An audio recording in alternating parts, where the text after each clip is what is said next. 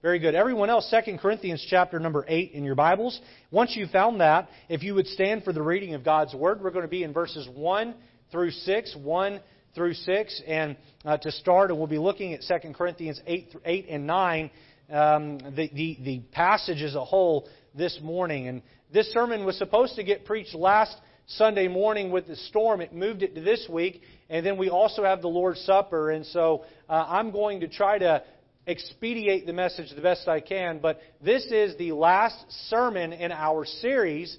Uh, uh, we're in the middle of a series entitled, we're at the very end of a series entitled Money Matters. Money Matters. I don't preach about money very often, uh, but I have taken a month of our church calendar, and this is our fourth sermon on the topic, and this will be the most practical of all four sermons as it pertains to money. So let me just say before we read and before I preach, if you're visiting today, if you come back next week, I'm not going to be preaching about money next week. Amen? And so just put you at ease, all right? This is not a topic I necessarily enjoy preaching on, but it is found quite a bit in Scripture, and it does need to be addressed. So let's look at verse 1 down through verse number 6. We'll read responsively. I'll read the odd numbered verses alone, and together as a church, we'll read the even numbered verses together. Verse 1 says, Moreover, brethren, we do you to wit of the grace of God bestowed on the churches of Macedonia. Together, verse 2. How that in a great trial of affliction, the abundance of their joy and their deep poverty abounded unto the riches of their liberality. For to their power I bear record, yea, and beyond their power they were willing of themselves, praying us with much entreaty that we would receive the gift and take upon us the fellowship of the ministering to the saints. And this they did, not as we hoped, but first gave their own selves to the Lord and unto us by the will of God, insomuch that we desire Titus, that as he had begun, so he would also finish in you the same grace also. And so we're looking at this series, Money Matters. The title of the message today to close out the series is this Learning to Give by Grace. Learning to Give by Grace. Let's pray. Lord, help us this morning to understand the sermon. Lord, work in our hearts. And Lord, help us to be people who are generous and not people who are apathetic. Lord, work in our hearts, work in our midst. In Jesus' name, amen. You may be seated.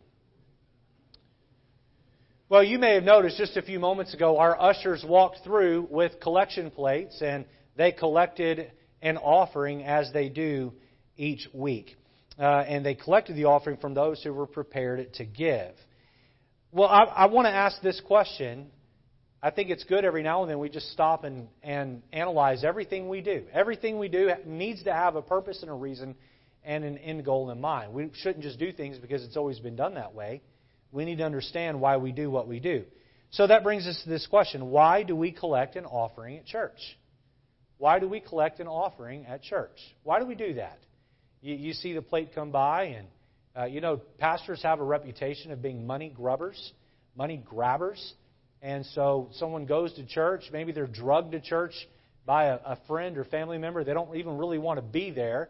And they have this, these, all of these conceptions preconceived ideas about church. And one of them is that all that pastor wants is my money. And then lo and behold, the offering comes, and the plate comes by, and you say, See, he's after my money. Why do we collect an offering at church? Well, there's two reasons. Uh, uh, principally, there's two reasons why we do it. Number one, we do it to help the poor. We do it to help the poor. Uh, all throughout the Old and New Testament, God instructs His people to look after the needs of the neglected and the impoverished. In the Old Testament, God, listen to this, God has destroyed entire nations because their judicial systems were structured in such a way where they took advantage of the poor. God wiped out entire nations because the poor were trampled on and neglected. Jesus said in Matthew 25 that when you feed the hungry, you clothe the naked, you visit the imprisoned, that it's just like you did it unto him. In our passage here in 2 Corinthians 8 and 9, where we'll be this morning, Paul is trying to raise a special offering to help the poor and needy Christians in the city of Jerusalem. You understand that uh, in the beginning of the book of Acts, the church of Jerusalem had wealthy people in it that would give to help the needs of the poor. But then the day came where persecution rained down on the church and many, many people left. And when they left, the impoverished of that town were left to try to figure things out on their own. And so Paul is going around to the various cities and he's saying, listen, the poor Christians in Jerusalem, they can barely feed themselves. They can barely, barely pay for their housing. In some cases, they can't even do that. Can you please give so I can take this offering back to Jerusalem and help those who are hurting. Why do we give? We give in the church offering plate. We give to the church in order to help the poor. When we pass the collection plate, the money we collect, helps us to be able to look after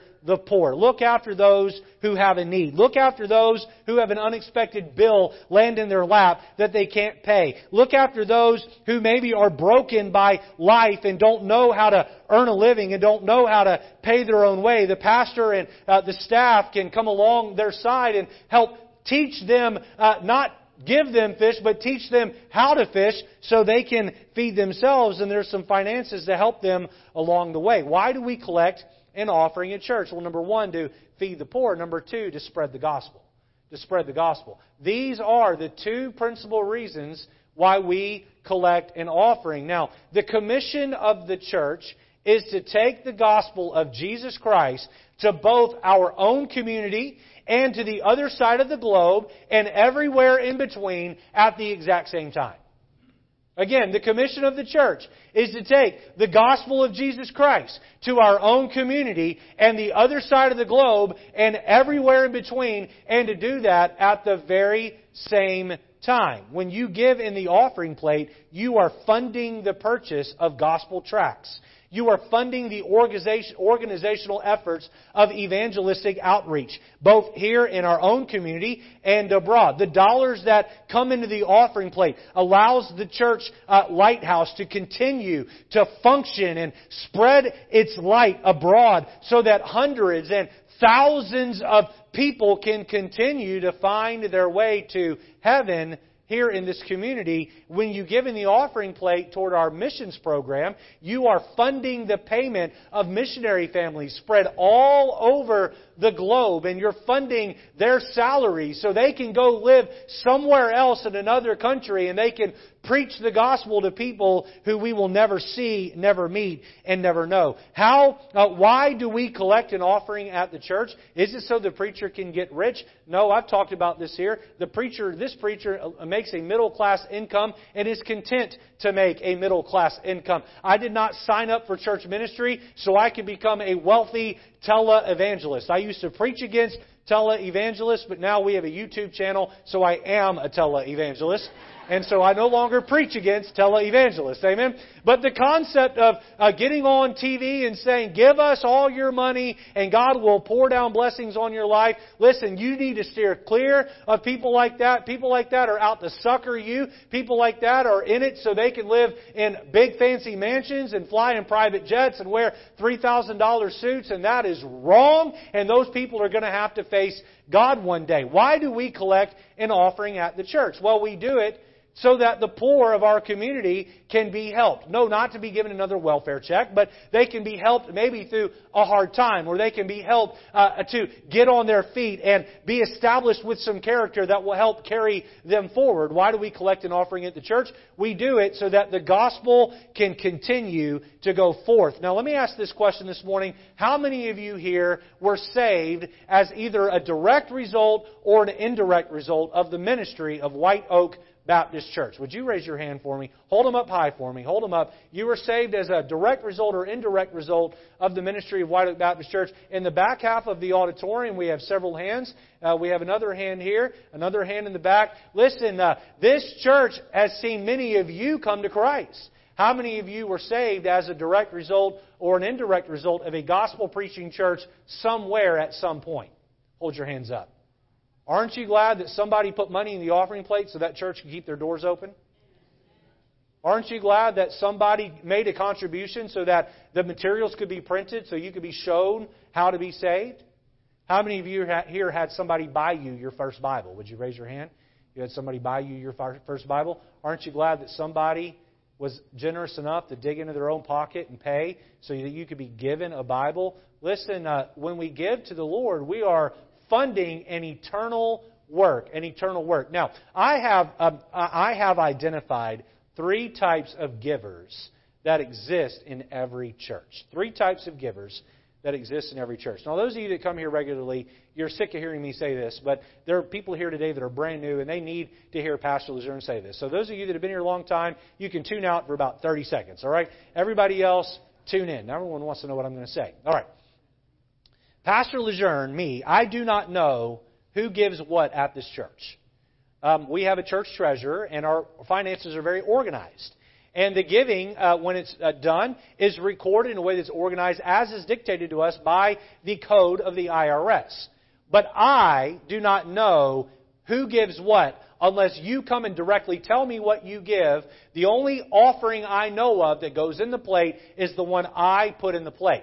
So I'm not getting up here this morning and preaching at any one person, or I'm not preaching at any group of people. I am more speaking from a generic sense. I do that for several reasons. One of those is that I don't want to give someone preferential treatment because they give more than someone else. You say, Oh, Pastor Lejeune, would you do that? Listen, I am a human and I can be tempted to do wrong just like anybody else. So it's just better I don't even have that temptation in front of me. I don't want to mistreat someone or, or, or point my sermons at someone based on they don't give, let me preach at them. I, I don't even want that temptation, so that is totally removed. And so I do not know who gives what. If you dropped the check in the offering plate this morning for $10,000 and you didn't uh, want me to know, you didn't come and tell me, I would never find out. If you attended here for 30 years and you never put one penny in the plate, I would never find out. I'm not in this to know what you do or don't give. That's not the purpose of this. The purpose of this this morning is not so that you can be a blessing to me, but so that God can be a blessing to you. You understand that? As you give, God gives back to you. Now let's look at three types of givers that exists in every church. All right? The first type of giver are those who are, we'll call them tippers. Tippers. All right? When you go to a sit down restaurant, what you're generally doing is you're spending discretionary money. Okay? Most people, what they do is they gauge the level of service they've received and then they tip accordingly. Now, I don't do that. I pretty much tip 18% no matter how the service was. But some people will say, Did I have to ask to get my drink refilled, or did they just come and do it? Did it take them a long time to get my food, or did they get it to me quickly? And then they'll, they'll gauge the tip sort of based on their level of service. Now, uh, then they add that to the total bill. Now, many people give at the church the same way. All right? They take a hard look at their discretionary money uh, once every other bill has been paid, and then they decide to give some portion of their discretionary money in the offering plate. So one week it's 20, but another week money is tight, so they give 5. It, it all depends on what they happen to have in their pocket at the moment. Um, eating out, buying a latte, something in the offering, they're all kind of in that same category. Those who tip put uh, giving to the church on the same level as their discretionary spending. They tip the Lord. They tip the Lord. Then you have that next tier of givers, and I'll call them tithers. Tithers. Okay, these are people who give 10%, no more, no less, of their income. Um, uh, now, tither, then there are those who carefully measure out exactly 10% of their income and give that and only that to the Lord. Not a penny more and not a penny less. It may interest you to know that three of the four times that tithing is mentioned in the New Testament, Jesus is casting tithing in his own way in a negative light.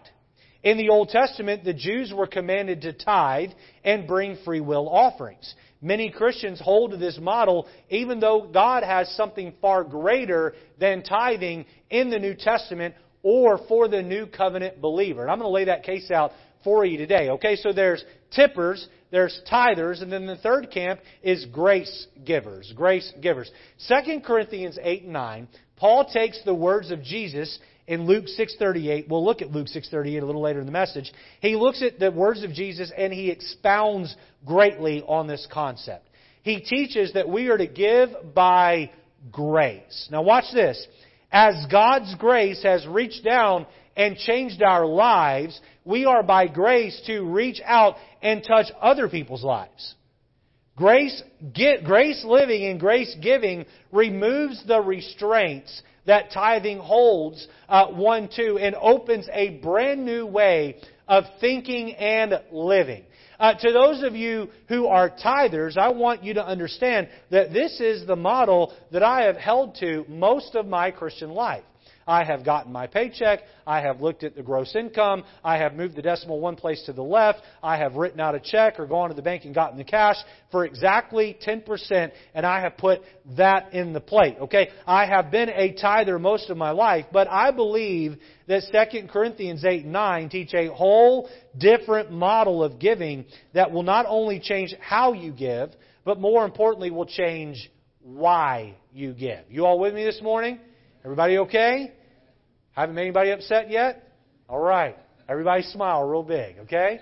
All right. To those of you who are tippers, I want to add that at one point early on in my Christian adult life, I too gave this way.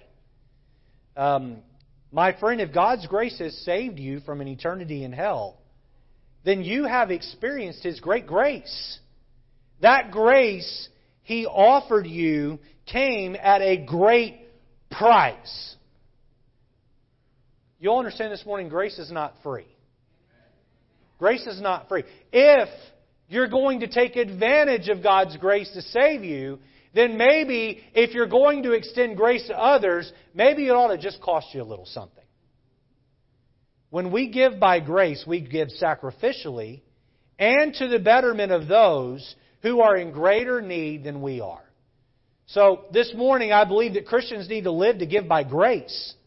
Because grace giving is the richest and purest way to give back to God and to give to the needs of others.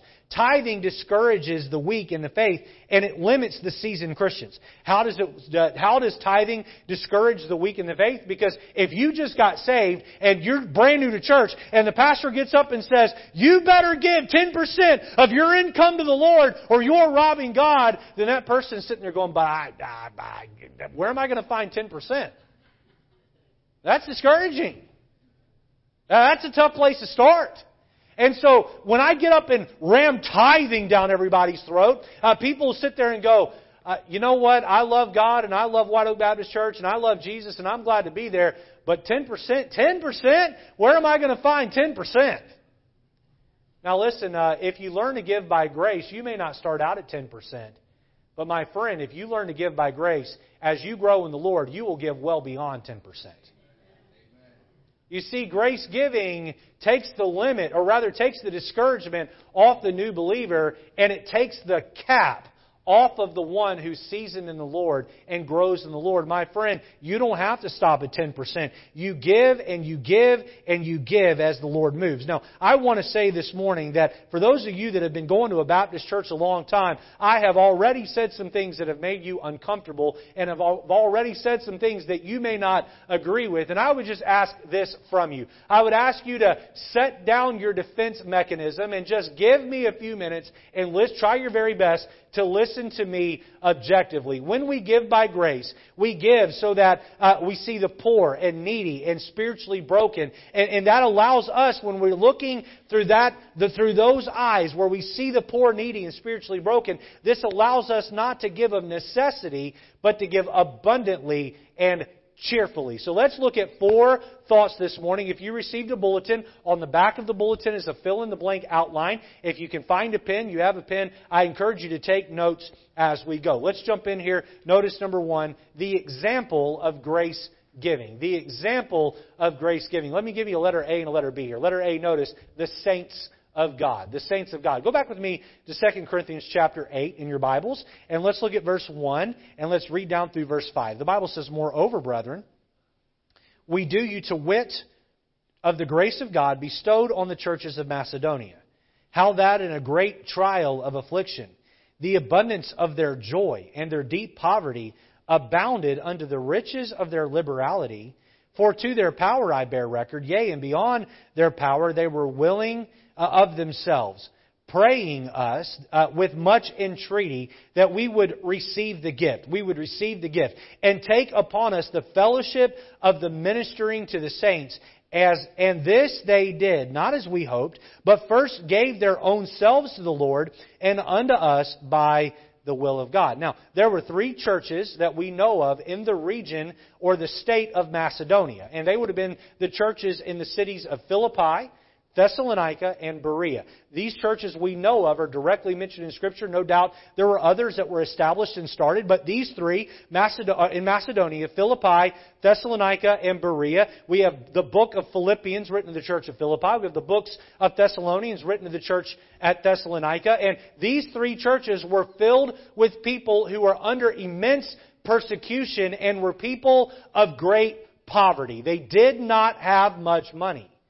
Yet when word came to them that Paul was collecting an offering for the saints in Jerusalem, they made up their mind to give toward the collection.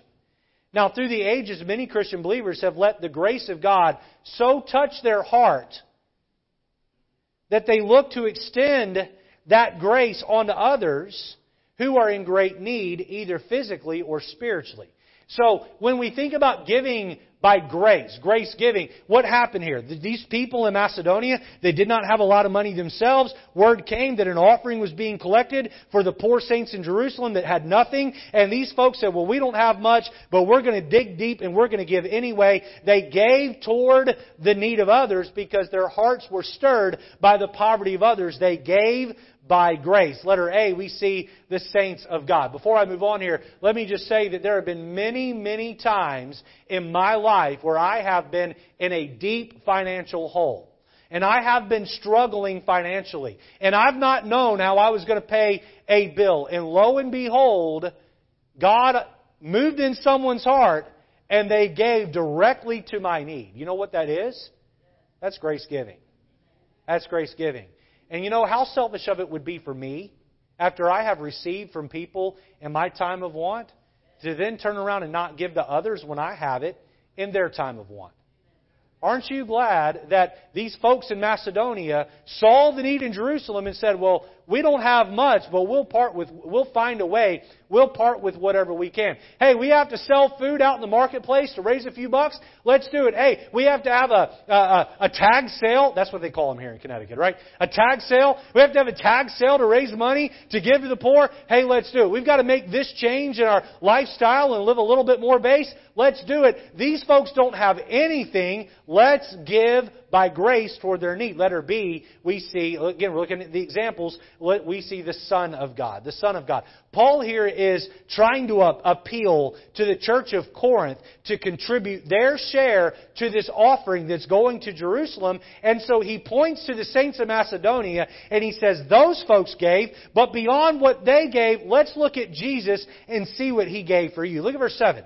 2 Corinthians 8 verse 7. Therefore, as ye abound in everything in faith and utterance and knowledge and in diligence and in your love to us, see that ye abound in this grace also. Let me just pause there. What's Paul saying? He's saying, listen, you all have it together spiritually. You are abounding. You are doing well in faith. Uh, you know how to utter the, the, word. You have knowledge of Scripture. There's a diligence about you. You have a love toward me and my, my team of, of, of missionaries. He said, now you need to also see that you not only abound in these, but that you abound in grace giving. Look at verse 8. I speak not by commandment, but by occasion of the forwardness of others, and to prove the sincerity of your love. Verse 9, this is the key verse of the passage. For ye know the grace of our Lord Jesus Christ, that though he was rich, yet for your sakes he became poor, that ye, through his poverty, might be rich.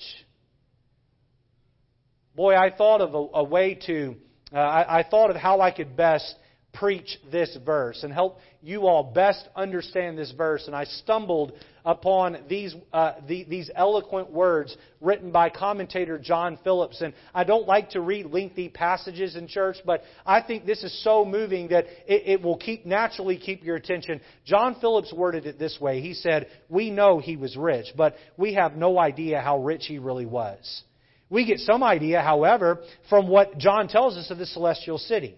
In, in Jesus' country, they pave their streets with gold and build their walls of jasper. They make their gates of pearl and stud foundations, rocks with gems. The great white throne of God is there, the crystal stream, the tree of life. Many crowns are placed upon his head in, this, in that celestial land. His ministers are flames of fire, comprised of countless angels, uh, angel hosts, uh, uh, angel hosts, beings of great beauty, intelligence, and power, who hang upon his words and rush to do his will. The silver is mine he could say. The gold is mine. All the earth is mine. The cattle upon a thousand hills are mine.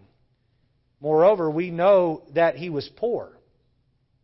He was born of all places in a cattle shed.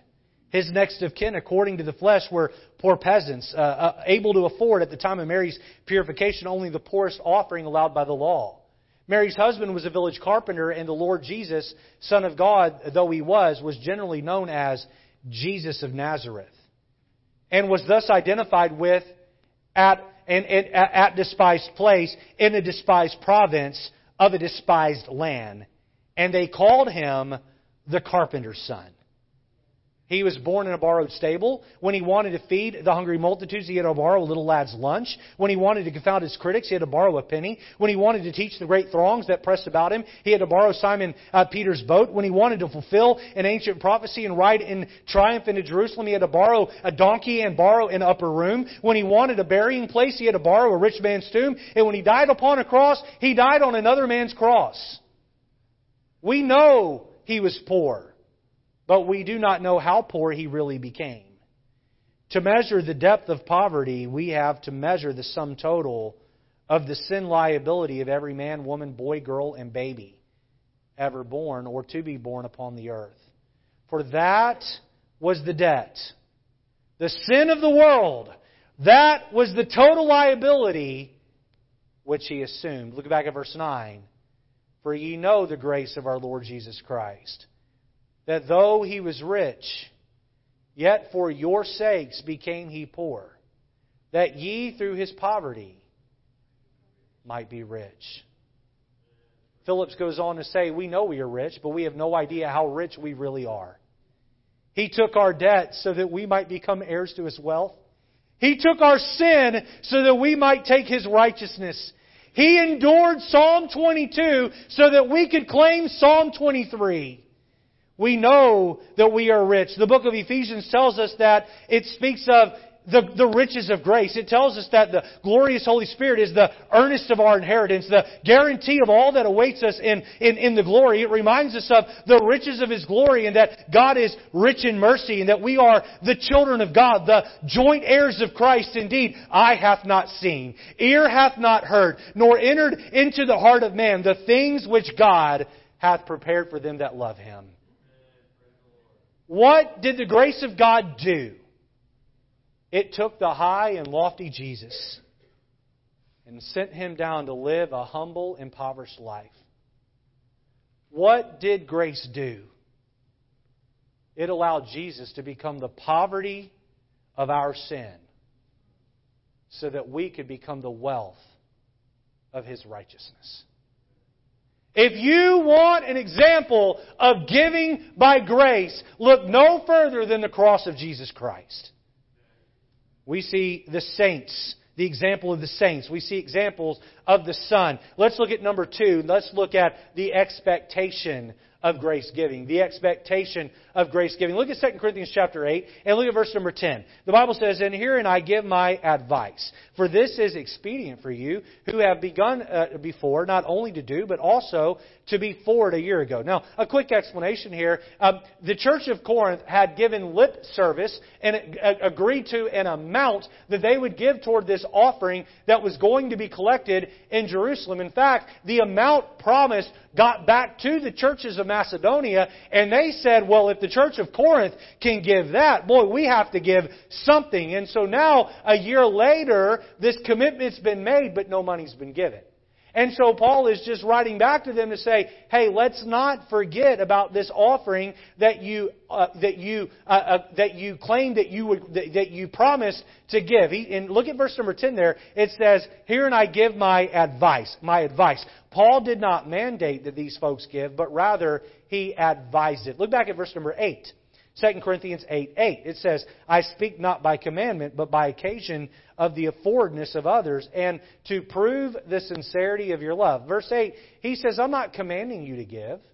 He said, I'm encouraging you to give so that you can prove your love toward the other saints. Notice letter A. Notice our mindset. Our mindset. Look with me at verse number 11 and 12. It says, Now therefore, perform the doing of it, that as there was a readiness to will, a readiness to will, so that uh, so there may be a performance also. He said, get your mind in a place where you have a will to give. You are ready to give. You have a mentality of giving, and then follow through on that mentality. Look down at verse 12. It says, "For if there be first a willing mind, a willing mind." Some folks might say, "Pastor, I would give." but I just can't afford it.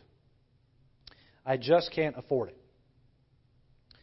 Can I tell you that I have said those very words many, many times?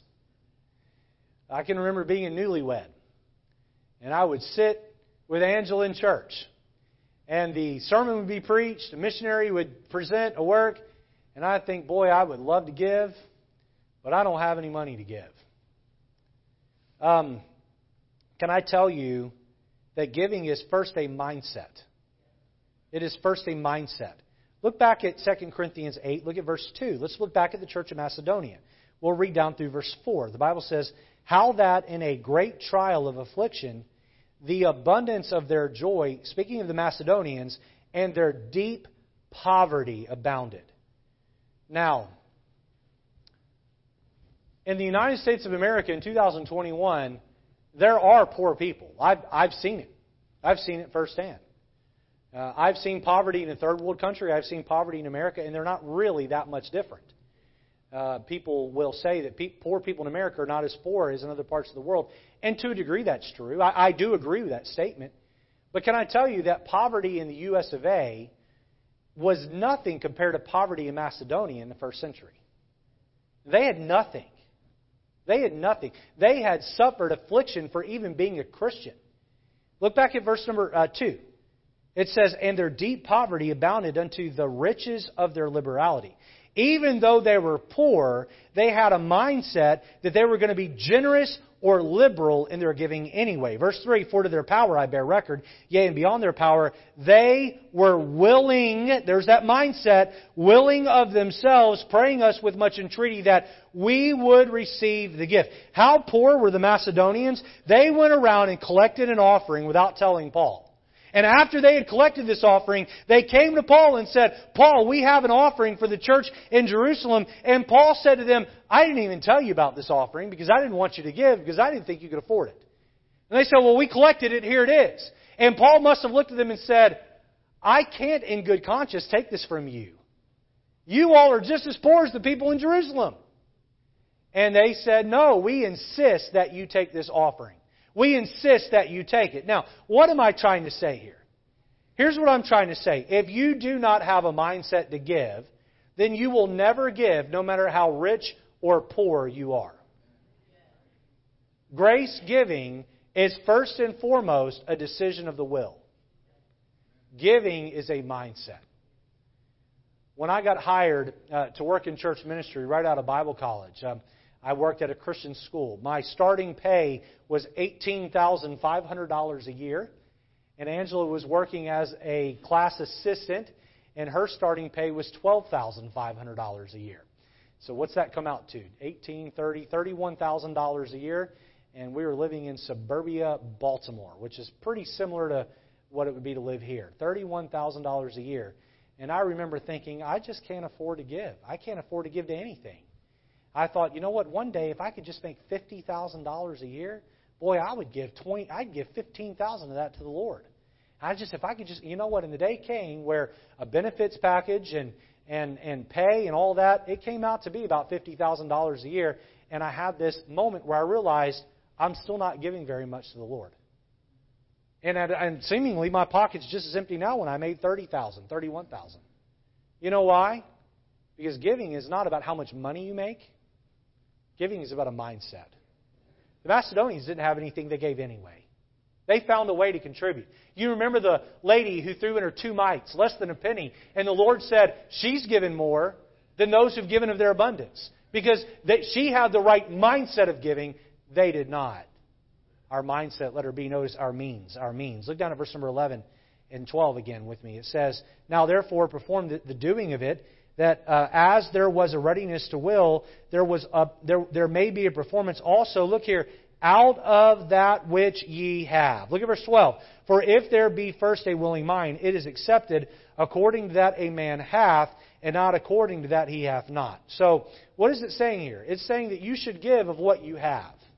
You should not give on what you don't have. Let me give you an example of this, all right? Let's say that in five years our church grows. Let's say in two years our church grows to the place where we need to buy another piece of property and build a new building, all right? That would be fantastic. And let's say that we have a big fundraiser push to raise money to build a new building. And man, your heart is stirred and you want to get on the ground floor of that and you think, Pastor, I, I'm going to walk by faith and I'm going to give. And you go down to the bank and you take out a loan for $20,000 so that you can give to that and you do it on high interest. That is not biblical. The Bible says you're to give out of what you have, not out of what you don't have. So, two questions you're to ask yourself. Here are the two questions. Write these questions down. What do I have? What do I have? What can I give? What can I give? Pay your mortgage before you give to the well, you should you should give you should give to the Lord what's his. But don't over give to the Lord and get foreclosed out of your home. You with me? Amen? Now, you may give up your latte at Starbucks. You may give up your latte at Dunkin' Donuts. Uh, you may give up uh, a meal eating out and give that to the Lord. But what should we do? We should look at what we have and we should look at what we can give. Um, we should give within our means. Now, um, there's a, uh, a, member of our church here has told the story many times. I'll, I think it fits the sermon perfectly here, so I'll share it. This member had, um, back in the 80s when he attended here, he had $2 in his pocket. $2. That was his lunch money for the next week at work. In the 1980s, $2 went a little bit further than it does now. That's still not a lot of money to buy you lunch, right? And he felt the prompting of the Lord inside, and the Lord said, I want you to put that $2 in the offering plate when he comes by. And he said, I thought to myself, but Lord, that's my lunch money. And God said, Do you trust me? Do you trust me? And I believe he reached in his pocket and he put the $2 in the offering plate. And you know what? God took care of him that week with lunch. Now, he looked at what he had and he asked what God would have him give, and he gave according to how grace had so touched his life. We are to give by grace. There is an expectation in the Bible that we not give out of uh, uh, begrudgingly. We not give out of habit. We not give because we feel forced, but we give because God's grace has so radically touched us and we want to give back that grace. Number one, the example of grace giving. Number two, the ex- expectation of grace giving. Notice number three, the experiment of grace giving. Look at 2 Corinthians 9 and look with me at verse number 13. It says there, whilst by the experiment of this ministration they glorify God for your professed subjection to the gospel of Christ and for your liberal distribution unto them and to all men. So we get it says here, why don't you just experiment and test God and see if he comes through. My prayer is that many of you this morning will make up your minds right now that you're going to change your outlook in contributing to the church and that you will begin to give by grace. What will you find uh, if you start giving uh, in this manner? Well, notice letter A, generosity reaps generosity. Generosity reaps generosity. Look back with me at 2 Corinthians 9. Look at verse number 6 and 7. It says, But this I say, he that soweth sparingly shall reap also sparingly, but he that soweth bountifully shall reap also bountifully. Every man according to as he purpose, purposeth in his heart, so let him give, not grudgingly or of necessity, for God loveth a cheerful giver. What's it saying here? It's saying that if you give bountifully, liberally, God's going to give back to you liberally. If you give begrudgingly, if you give little, if you pinch your pennies, you give sparingly, then you're going to reap back sparingly. Every man, uh, the Bible tells us the model of giving in sec, uh, for the New Testament believer in verse 7 every man according as he purposeth in his heart. What's Galatians 6 7 remind us? It reminds us, For whatsoever a man soweth, that shall he also reap. You sow bountifully, you reap bountifully. Let me give you a couple of other verses on this thought. Psalm 41 1 says, Blessed is he that considereth the poor. The Lord will deliver him in time of trouble. You help out someone when they're in their time of trouble, then when it's your turn to be in trouble, God will consider and deliver and help you. Proverbs 11:25 says the liberal soul shall be made fat and he that watereth shall be watered also himself. What's that mean? That means liberal. That means that we look at people's problems and we give liberally. We give bountifully to the needs of others. Jesus worded it this way. In fact, turn over to Luke chapter 6. Hold your place in 2 Corinthians. Turn over to Luke chapter 6 and verse number 38. Turn over there with me if you would. Luke chapter 6 in verse number 38, Jesus really began the ball rolling with this concept of grace giving when he walked the earth, and then he used Paul and others to help establish the truths around it in other parts of the New Testament. Look at Luke 6 and look at verse 38 with me. It says there, Give. I assume you're still turning. Pastor, you move too fast. Slow down. Wait up for me. Don't leave me in the dust. Everybody find it? Most everyone's found it. All right, Luke 6:38. Give, and it shall be given unto you. Good measure, pressed down, shaken together, and running over, shall men give into your bosom. For the same measure that ye meet withal, it shall be measured to you again. When you are a generous person, what you'll find is that people will be generous back to you. You give generously toward the needs of others God has a way of giving generously back to you. Now, I want to just uh, pause for a moment and I want to kind of correct a cultural problem. Okay, look back at verse 38. It says, For with the same measure, the end of the verse, that you meet with all. Actually, I, I missed a back up a little bit more. It says there, let's begin at the beginning of the verse. Given it shall be given unto you, good measure, pressed down and shaken together, and running over. Look here. Shall men give into your bosoms? I hear people say, oh, well, I just couldn't take that. Can I just say, most of the time when we won't take something from someone else when we're in a time of need, can I tell you why we won't do that? Because of our own pride. We're not willing to admit that we're vulnerable and struggling. And that we need at this moment in our life. Now, there are givers and takers in life. Some of you walk around and you're takers. You, Pastor, and I sure hope people give after this sermon because I've got bills to be paid. oh, they help the poor? Sign me up. right? If that's you, you got some mentalities you got to change. Because you're just looking to take, take, take, take, take, take, take, take, take. Anytime in my life where I've had to take from someone else, because I was in a time of need. Can I just be honest with you? It was a humbling experience. In some ways, it was humiliating. But it taught me that in those times, I need to trust God because He uses men to give into my bosom.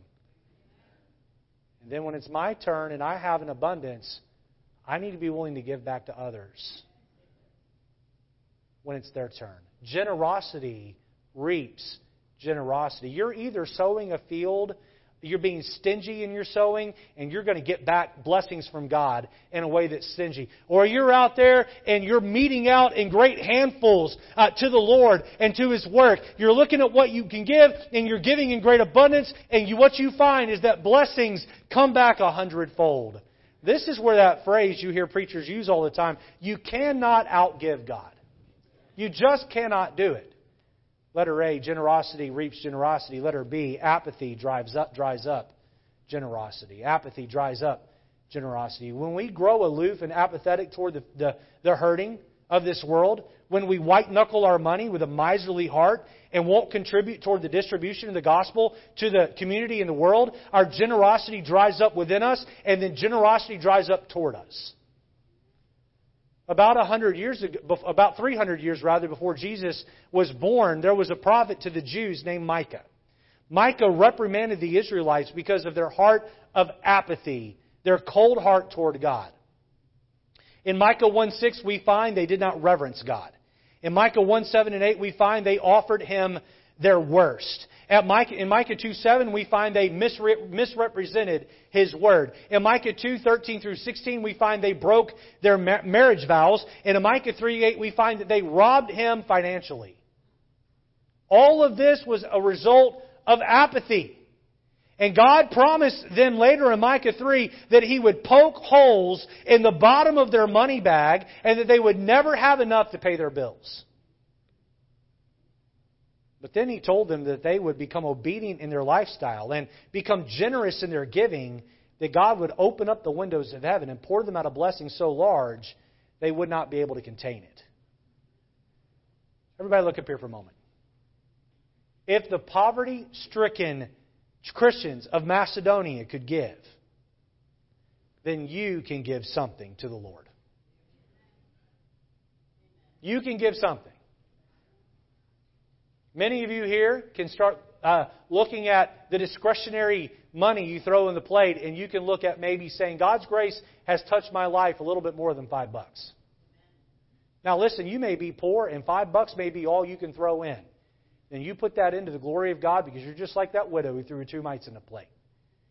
If God's moving in your heart, maybe it's time that we consider giving by grace. Number four, and lastly, let's notice the enjoyment of grace giving. The enjoyment of grace giving. When we learn to give by grace with a predetermined, generous, cheerful spirit, God promises us full splendor and enjoyment in return. I want to take a moment and just make sure I'm crystal clear on something before I give you the uh, last three subpoints. And I'm going to give you these pretty quick. What is the difference between tithing and grace giving? Can I tell you that you can give 10% of your income and it still be grace giving? Because you are not sitting there and saying, oh, I'm only giving this 10%, and oh, it hurts. Oh, it hurts but I'm dropping it in the plate. Lord, I was obedient to you. Oh. How am I going to pay my water bill this month? You may sit down and look at what you have and what you can give, and you may come to the conclusion that what you can give is 10% of your finances. And that might be the predetermined amount that you put in the plate. When you give that, you give that with a cheerful spirit. That would become grace giving. But you may realize that as God blesses you with a raise at work, God blesses you with a new car, God blesses you with a nicer home, God blesses you with more income, more discretionary income, you may sit back and say, you know, I can sure, God's grace has been so good to me, I sure could give way more than 10% to the Lord. When you learn to give by grace, what you find, what you find is that life becomes so much more enjoyable. Let me give you an A, B, and a C here. Letter A, notice our sufficiency. Our sufficiency. Look at verse number 8 with me of 2 Corinthians 9. The Bible says, And God is able to make all grace abound toward you, and that ye always, having all sufficiency in all things, may abound to every good work. You know what God promises us in the Bible? Everybody look up here. God promises us that if we seek His kingdom first, all these things, what things? What I'm going to wear, what I'm going to eat, where I'm going to live. All these things will be added unto you. Quote Matthew 6:33 with me if you know it. Ready? But seek ye first the kingdom of God and his righteousness, and all these things shall be added unto you when we put God's kingdom first and we're giving by grace, somehow or another, our bills for our necessities, and me be clear on that, our necessities seem to always get paid.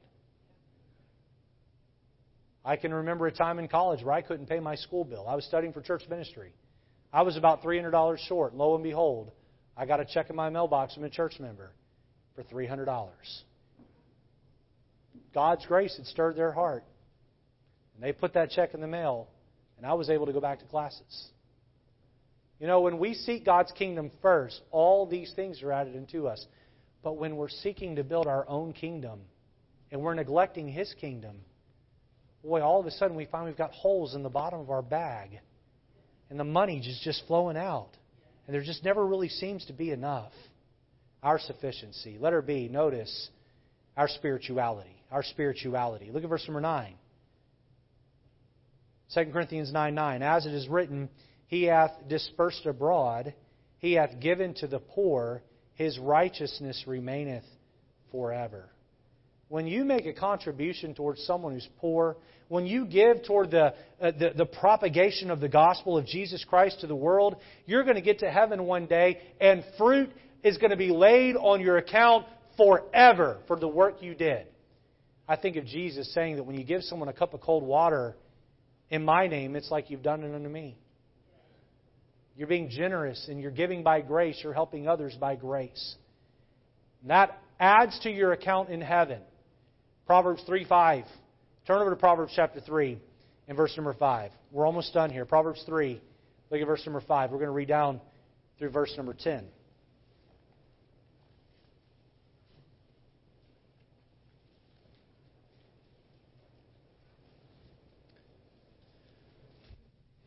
These verses also are familiar to us.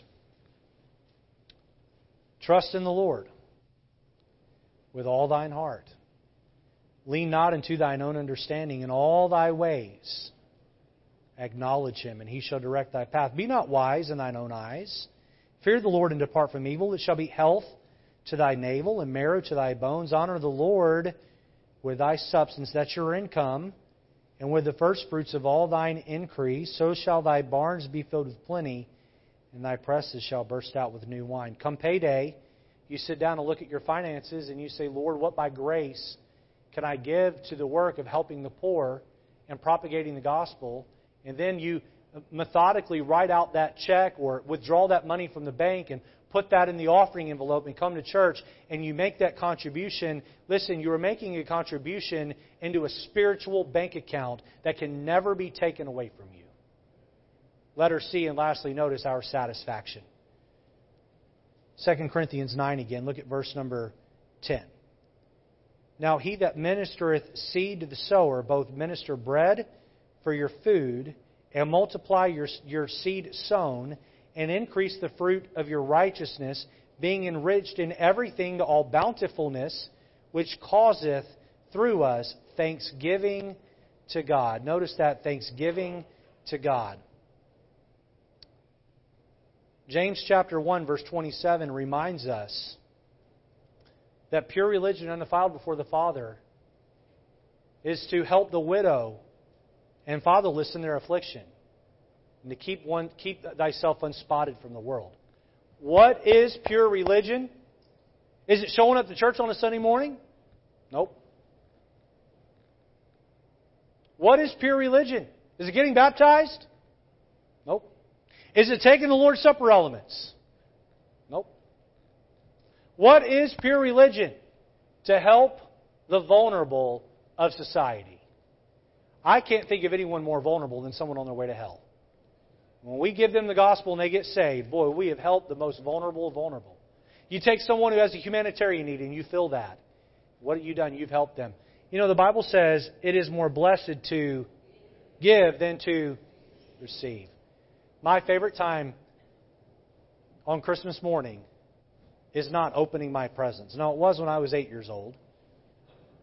My favorite time on Christmas morning is sitting on the couch with my wife around my arm and watching my children open the presents we bought for them. By the way, that's their favorite time too. Amen?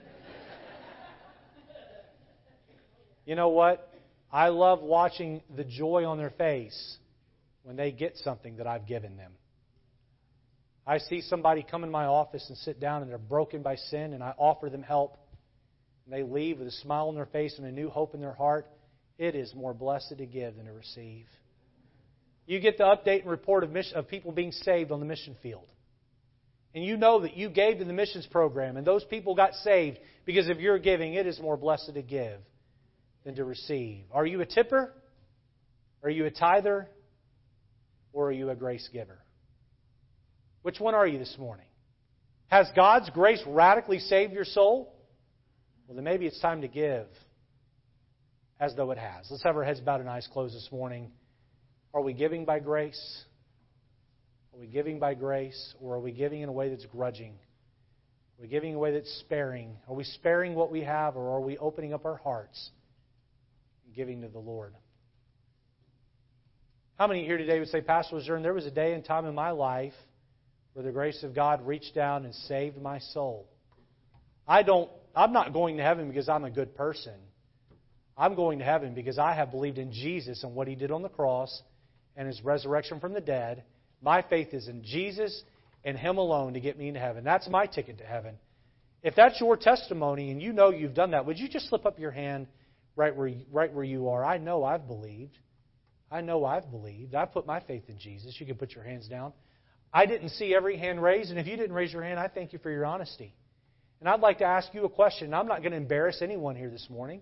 I'm not going to call on anyone by name. Every head needs to be bowed, and every eyeball needs to be closed. And this will be between me and you and God. But I want to ask this question. How many of you here today would say, Pastor Lejeune, if I were to die today, I do not know that I would go to heaven. I'm just not quite sure. Pastor, would you please pray for me? Here's my hand. I don't know I'm going to heaven. Is there one? I'm just not sure where I'd spend eternity. Is there one here this morning that doesn't know? I hope that means everyone here has accepted Christ. If you don't know, boy, catch me after church. I'll be standing in the back of the auditorium. I'd love to take the Bible and show you how you can know for sure you're going to heaven. How many here today would say, Pastor, in one way or another, the sermon this morning, God has stirred my heart that there are some changes that I need to make? Pastor, please pray for me that I'll make those changes. If that's you, would you slip up your hand right where you are? There's some changes I need to make. Either my how much I give or the reason why I give. There's some changes I need to make. Please pray for me. Lord, help us this morning.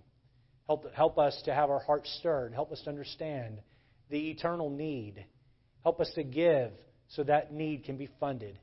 And Lord, this church can continue to be a lighthouse to the community. In Jesus' name.